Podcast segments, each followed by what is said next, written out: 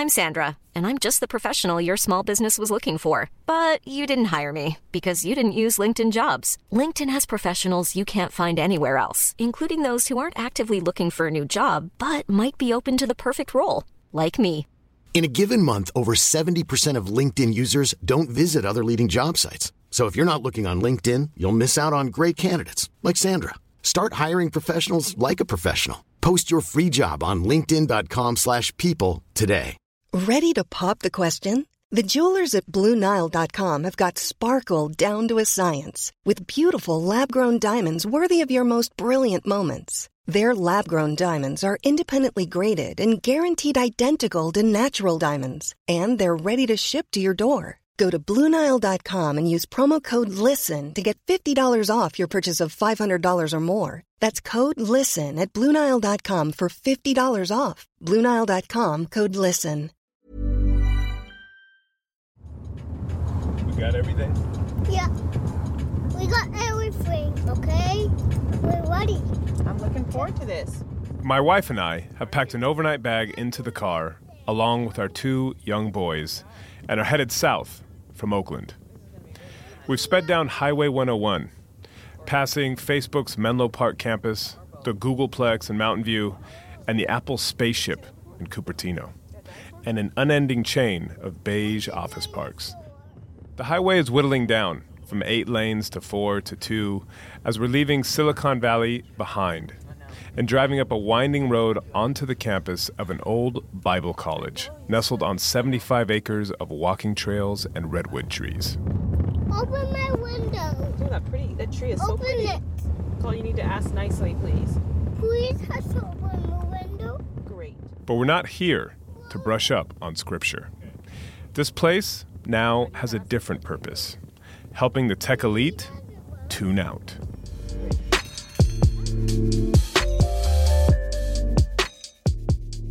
It's called 1440 Multiversity, an oasis full of babbling brooks, bearded gurus, and a menu of courses with promising, if confounding, names like Building a Movement and The Bridge to Happiness.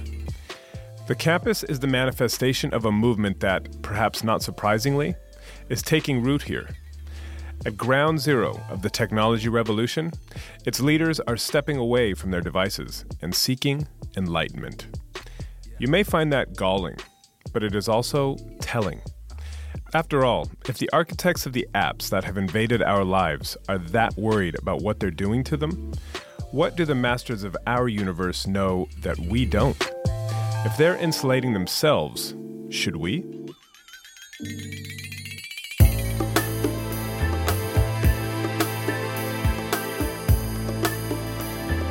I'm Danny Fortson, West Coast correspondent for the Sunday Times, and this is Tales of Silicon Valley, Episode 7 The Big Tune Out.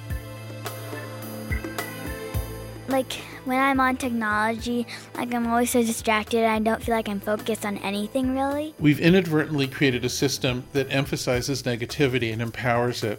It differentially benefits the terrorists over the democracy activists. It differentially benefits the racists over the people trying to build a tolerant society. It differentially benefits abusers over the abused, and it, and it does so universally. By unplugging, we are unplugging from the slavery of us being monetized against our will.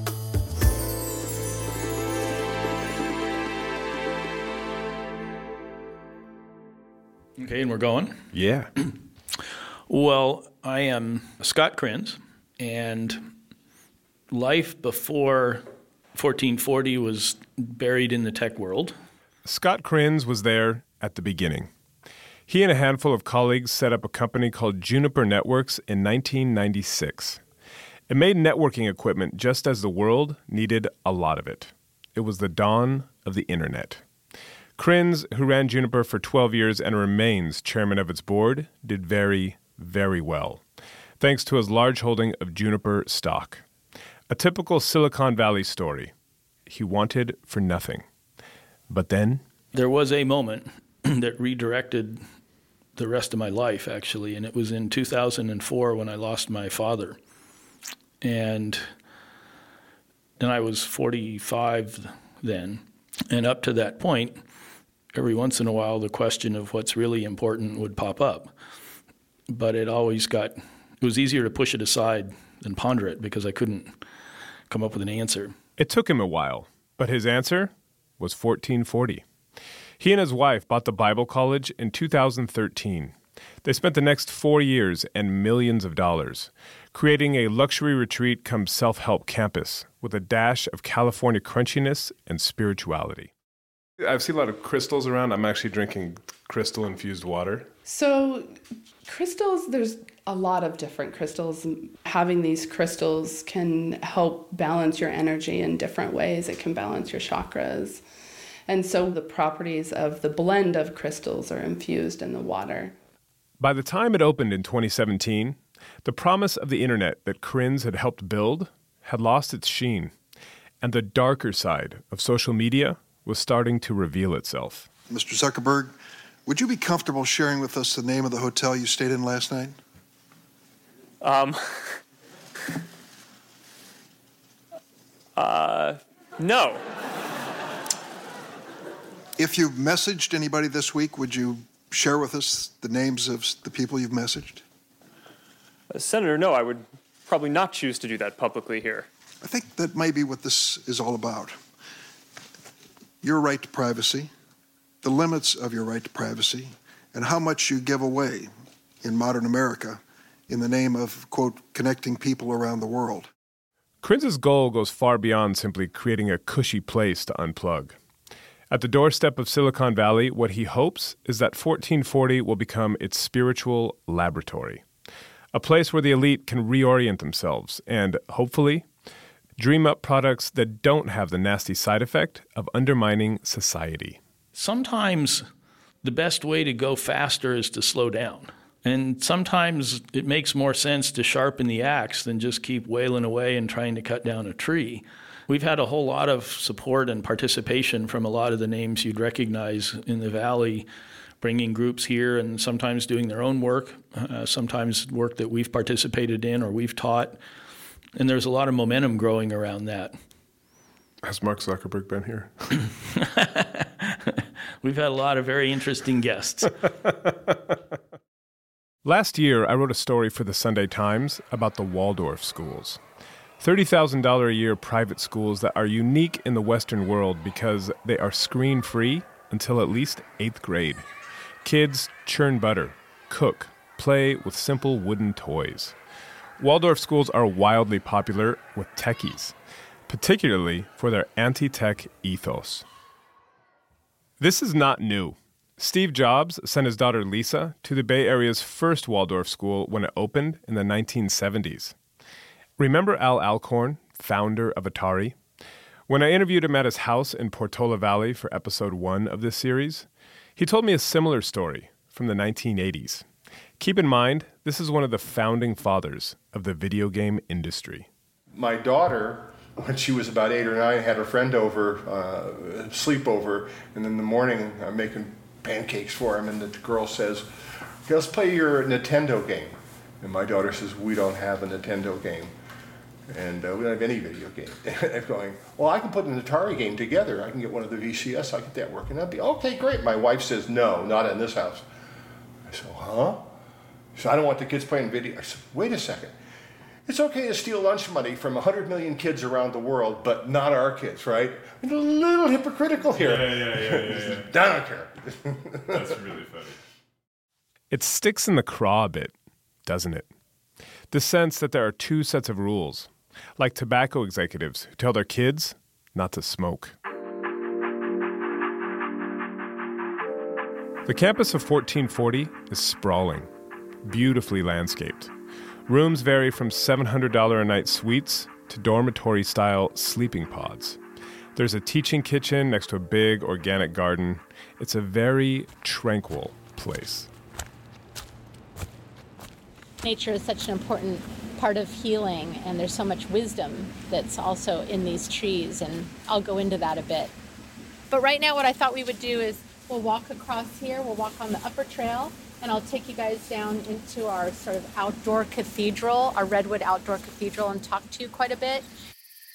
Last night, I decided to take an evening soak in the Infinity hot tub, which looks out onto a redwood grove. Afterwards, walking back to the room, I passed by the former chapel, which has been retrofitted. The back wall is now all glass, very brightly lit, and it's packed with people, maybe 30 or 40. They're lined up in rows, bobbing up and down in unison, arms fluttering wildly. A spiritual disco. This morning, as my wife and I are having coffee and I'm telling her about the encounter, half a dozen people walking nearby stop in their tracks. They arrange themselves to face the sun and stand, knees bent, arms at their sides, palms up, eyes closed. They stand there for a while. Yeah, the sun came out through the rain, and Yes. it's just this refreshing moment to let the light in. Uh, we call it a Tai Yang. It's this supreme yang energy. That's Louis Regan, the 1440 instructor who led the group in their impromptu moment of sun worship. This really warm, nurturing energy that when you have the moment, especially if it's been a little while since you've been from the sun, to allow the sun to replenish your being, especially the eyes, and says to re energize your spirit. Mm. Wow. Yeah. That particular weekend had the first session of a new course called Tech Shabbat. It was about, quite literally, getting rid of your phone. In this case, for 25 hours, in the mold of the Jewish day of rest, Shabbat. Sprinklings of this concept had already cropped up over the past year. Google and Apple last year rolled out screen time apps that allow people to monitor their device use. Facebook rejiggered its algorithm to sift out inflammatory posts and propaganda, although it must be said, with limited success. Silicon Valley knows there is a problem. But waiting for the big beasts of tech to solve it for us seems, well, unrealistic. There's simply too much money at stake. The inertia of the industry feels unstoppable. The idea of taking a day out every week was intriguing, and I gotta say, delightfully analog. So I've headed over to one of the outbuildings at 1440, where the tech free course is just wrapping up. The room is dimly lit. In the middle of the floor is a makeshift altar, and arranged around it, a bunch of smartphones, each of them wrapped in a little black bag, dormant but soon to be reawoken. The course is the brainchild of Tiffany Shlain, one of the founders of the Webby Awards way back in 1998. These days, she runs a studio that makes films about science and technology. So I'm in it. I'm not like someone that's like technology is bad because I think technology is can be everything. But for the past 10 years, Shlain, her husband Ken, and their two daughters, Blooma and Odessa, have gone screen free for one day a week. She thinks the practice, which started out as an oddity, especially in her circles, is something we should all do for our own sake. I think we have a lot more agency than we act like we do. I think we feel like we're slaves to these machines, and they are created to play to every one of our animal instincts and impulses. And I think we need to remember that we can also turn it off and really these tech Shabbats that are, my family and I have been doing for almost a decade is the best thing I've ever done individually or as a parent or as a person. Just feel so much more grounded, and I, I race towards these days off. I feel like we've created a society that has no room for reflection. And every culture, starting with the Jews with Shabbat, but then every culture, Muslims, Christians, you know, Buddhists, all this this time off, and they just have a complete day off. And now we're in a 24/7 culture where there's absolutely no time off. There's no time to take a beat. There's no time for reflection. And I think we're living in a society that's the result of that. Since we sat down, Facebook picked up 10 million new users every day. It now has 2.7 billion people, the largest empire in human history. It's hard to wrap your mind around such huge numbers, but here's one to give you some perspective. There are 2.1 billion Christians in the world today. So, yeah, right now, Mark Zuckerberg has more followers than Jesus. Gina Pell drove up to 1440 to go phoneless as well. I'm a tech entrepreneur. I've been in tech for 20 years, so that's Oh. why I'm here. She's founded three companies. The industry has afforded her a good life, and she is deeply ensconced. My husband also, he writes something called Next Draft, and he calls himself the managing editor of the internet. He is the one of the most addicted people I see on the internet. He says that he opens 150 tabs every morning. He writes from 9 to 1 and he spits out a newsletter every day recapping the top 10 stories of the of the web every day. My kids have started to my daughter was into Musically, my son was into Fortnite. She broke the news over dinner that they too would be going dark once a week. And so I said, okay, you guys, there's this really amazing thing called TechShabbat, and we're going to start observing it. Maybe I shouldn't have put it that way. We're going to start doing this. Maybe yeah. I should have taken a vote first. And my son jumped up from the table screaming, saying, No way, I'm not doing that. And then my daughter was furious, and they both burst out in tears and ran upstairs screaming. And my husband looks at me and goes, Well, that went well.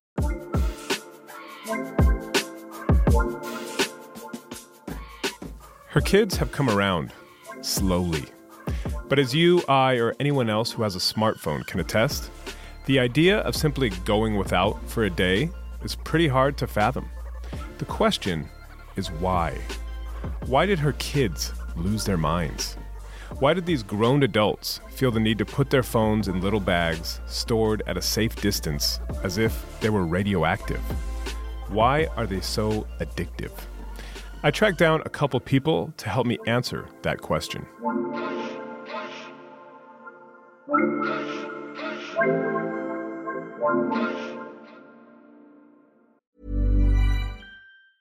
It's that time of the year. Your vacation is coming up. You can already hear the beach waves, feel the warm breeze, relax, and think about work. You really, really want it all to work out while you're away. Monday.com gives you and the team that peace of mind. When all work is on one platform and everyone's in sync, things just flow wherever you are. Tap the banner to go to Monday.com.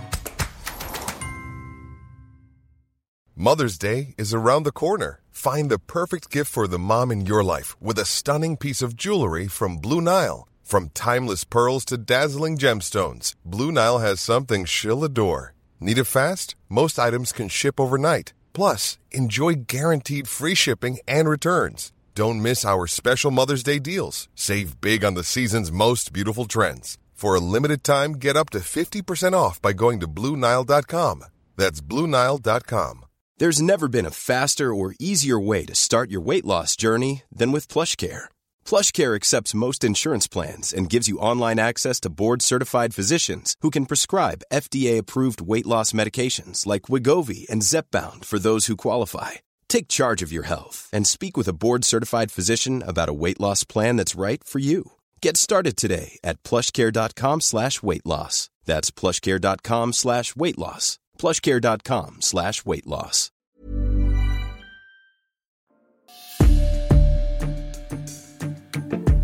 Jaron Lanier is a pioneer of virtual reality and the rare insider who's not afraid to criticize the tech industry. He also has the longest dreadlocks that I have ever seen in person. I first came across him last year. He lives in a house set back from the road high in the Berkeley Hills. He'd just written a book, 10 Reasons to Delete Your Social Media Accounts Right Now. He answered the door in his bare feet. Um, So, how do I pronounce your name? Is it Jaron? I have not really ever come to a preferred pronunciation, and I, I like hearing it vary around the world. Over glasses of ice water at his kitchen table, he laid out the argument. The algorithms that underlie our favorite apps Facebook, Instagram, Snapchat, YouTube are all built to do one thing increase engagement. This is tech speak for time. And the most direct route to your time is to serve up content that stirs negative emotions. If what you see makes you sad or angry or anxious, you're more likely to dwell on it, to go deeper down the rabbit hole, to respond, to go searching for support. It's a truth that behavioral therapists have known for decades. Code supercharges those mechanisms. The result, Lanier says, is that once we are on, we can't help ourselves. He's even coined a term for the industry that's been built on this negative feedback loop. He calls it the bummer machine. The bummer machine is uh, just a way of stating what I believe we've created, which is the use of continuously connected devices that we keep on our, around ourselves, including smartphones and smart speakers, that are used to gather a great deal of data about us, which is then fed through algorithms that compare us to other people. And on the basis of observing a great many of us, calculate a stream of stimuli that are sent to us that are calculated to modify us.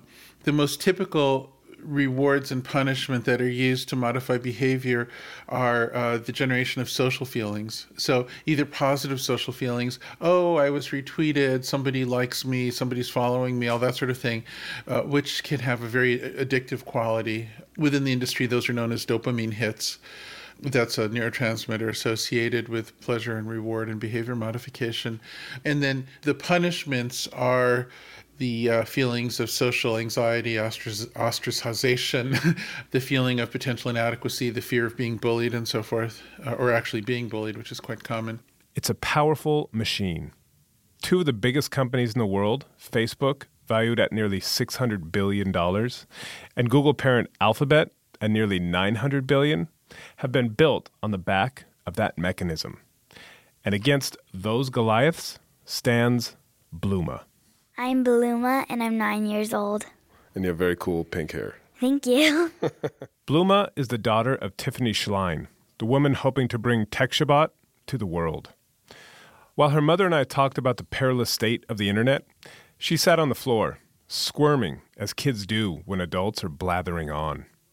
She spent her whole life taking one day off tech every week. I asked her how she felt when she gets back on. It's very different like when I'm on technology, like I'm always so distracted. I don't feel like I'm focused on anything really. But when I'm on TechShabbat, like I focus on everything and I get to spend time with my family. That's really fun. And do any of your friends do this? No. Do you tell them that you do this, and what do they say? Oh yeah, I, I they know that I do it, but they just say like, okay. It's a family affair. Blooma's dad, Ken Goldberg, who runs his own robotics startup, is also a convert. I was a little hesitant, I will admit. I have to say, appreciate is this idea that you can get through this day. I have so many friends who are like they're happy to jump out of airplanes. They want to go to Machu Picchu. They'll do all kinds of adventures. But I ask them to do this, and they're like, "Oh no, no I'm not. I, really can't do that. It's a little bit asking a little too much." and I get that. It's very interesting. People have a real fear around it. I know it sounds a little bit strange. I think the whole idea of Shabbat, which is also has a Jewish yep. overtone, but interestingly, you know, for me, we were saying that I feel like it's a it's a form of self defense. That it just allows me to give a little bit of room to myself. Listen to the language he uses fear, self defense. Goldberg may be an extreme case, or perhaps he's just more aware of the effect that his device has on him, given that he so regularly goes without. But it does make you think maybe a day of rest isn't such a bad idea. This is the first time where we've made it mandatory for people to take out their devices, turn them off, put them all in one place, and not return to them until 24 hours later. Where are the screens? We created an altar and we turn them off. What we're doing is we're having full faith that when we turn them on, things are going to be fine. Sydney Mintz is a rabbi at the El Emmanuel Temple in San Francisco, which is attended by many of the industry's leaders.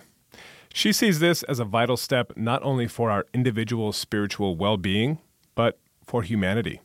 And she views the struggle in historical terms.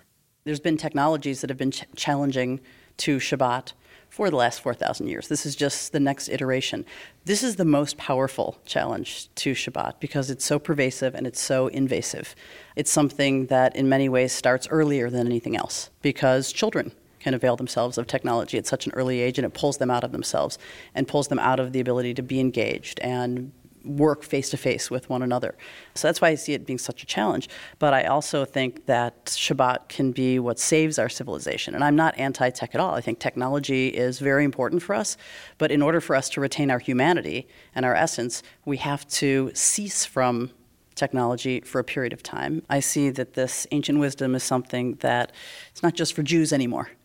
Uh, really, it's something that our entire society really should be a part of and can avail themselves of, if just to keep our sanity. Shlain has written a book called 24 6 The Power of Unplugging One Day a Week. And maybe it will catch on. But if there is one person who has made a dent in how we think about tech and how Silicon Valley acts, it is Tristan Harris. He's a former design ethicist at Google and the founder of the Center for Humane Technology. As E.O. Wilson said, the problem of humanity is that we have Paleolithic emotions, medieval institutions, and godlike technology.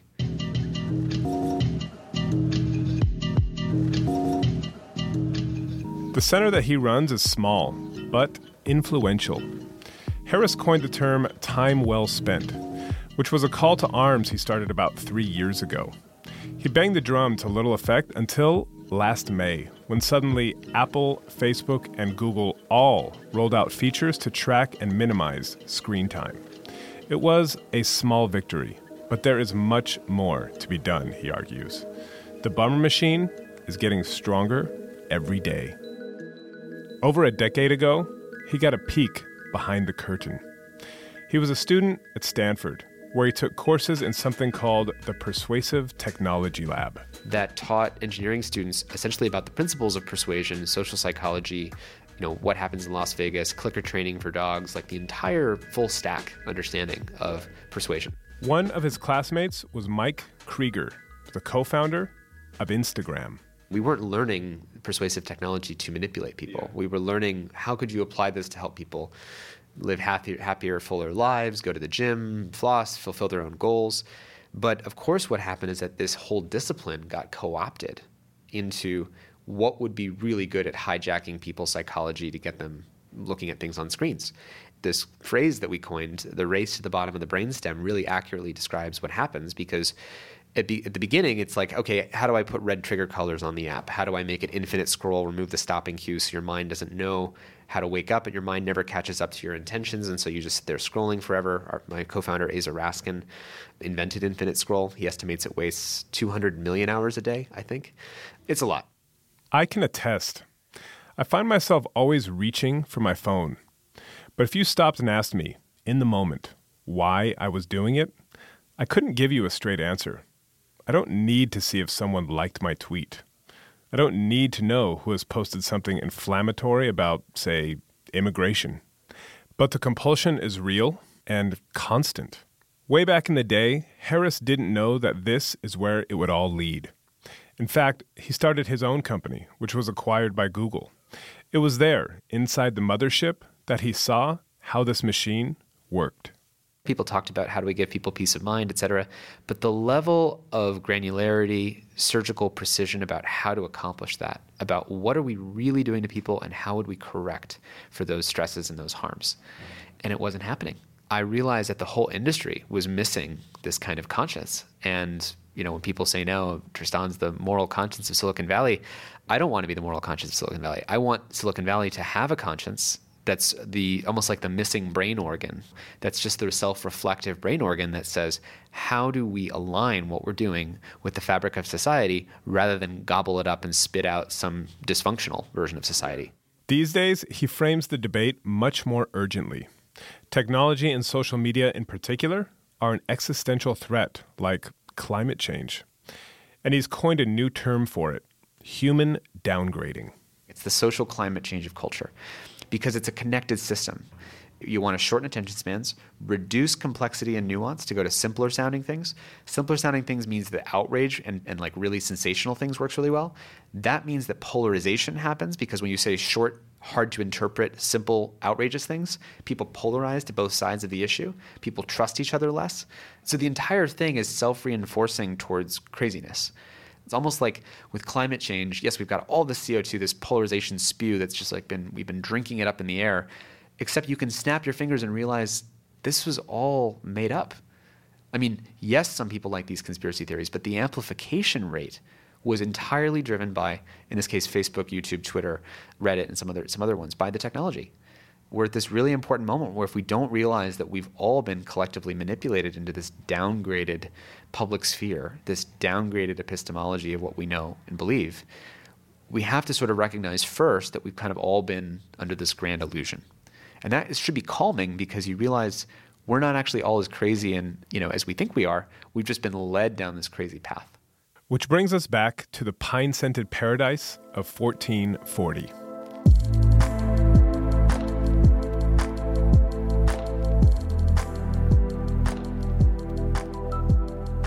Here with us are a big group from Google who have taken over one section of the campus. Perhaps they're just doing what Harris suggested, devising a way to remake their empire. Or maybe they're just here for the infinity hot tub. The reality is that most people have neither the time or energy to even make the calculation that Shlain and her family have. To tot up what we're losing versus what we gain from these little black mirrors packed with free services. It is a real privilege to be able to do this.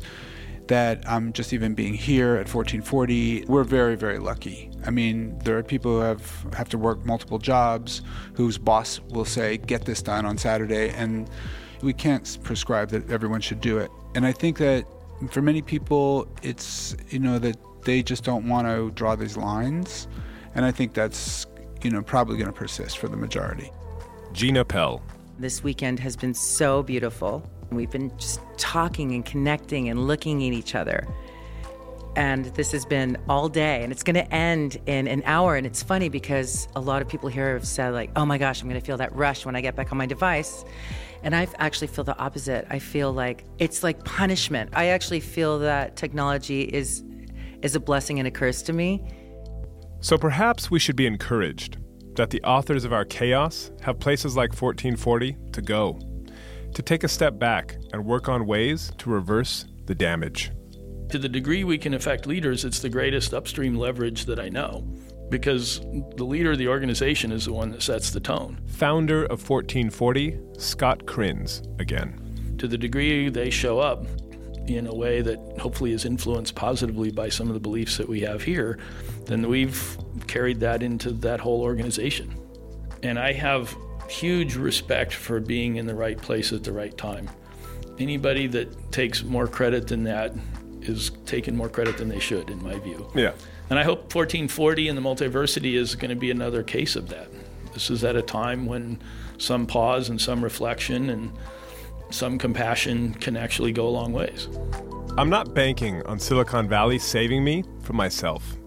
And I'll confess, my wife and I discussed the idea of incorporating a screen free day into our lives all the way home. We both agreed it was a really good idea, and then just didn't do it. But my boys are growing up. One is nearly three, the other is nine months old.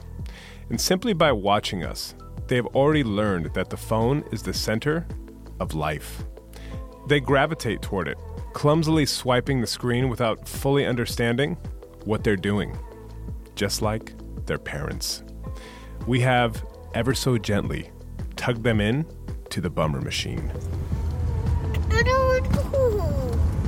What are you going to say? I'm gonna to sandbox. Not tonight.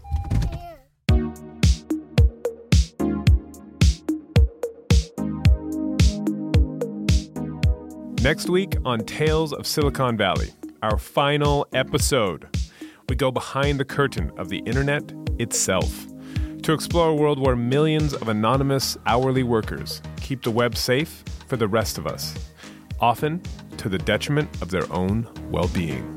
15 years ago, there was no one doing anything like this. And now, on various social media platforms, whether it's Facebook or Instagram, it's essential.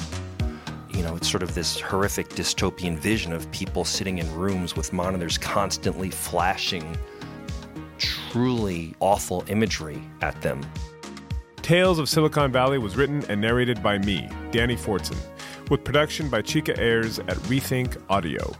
Matt Hall is the executive producer for Wireless Studios. It was a Wireless Studios production for Times newspapers. And one more thing. If you're enjoying this series, head over to my other podcast, Danny in the Valley, where you can hear interviews with everyone from Bill Gates and Marc Andreessen to the anonymous startup founder working on what they hope will be the next big thing. That's Danny in the Valley, wherever you get your podcasts.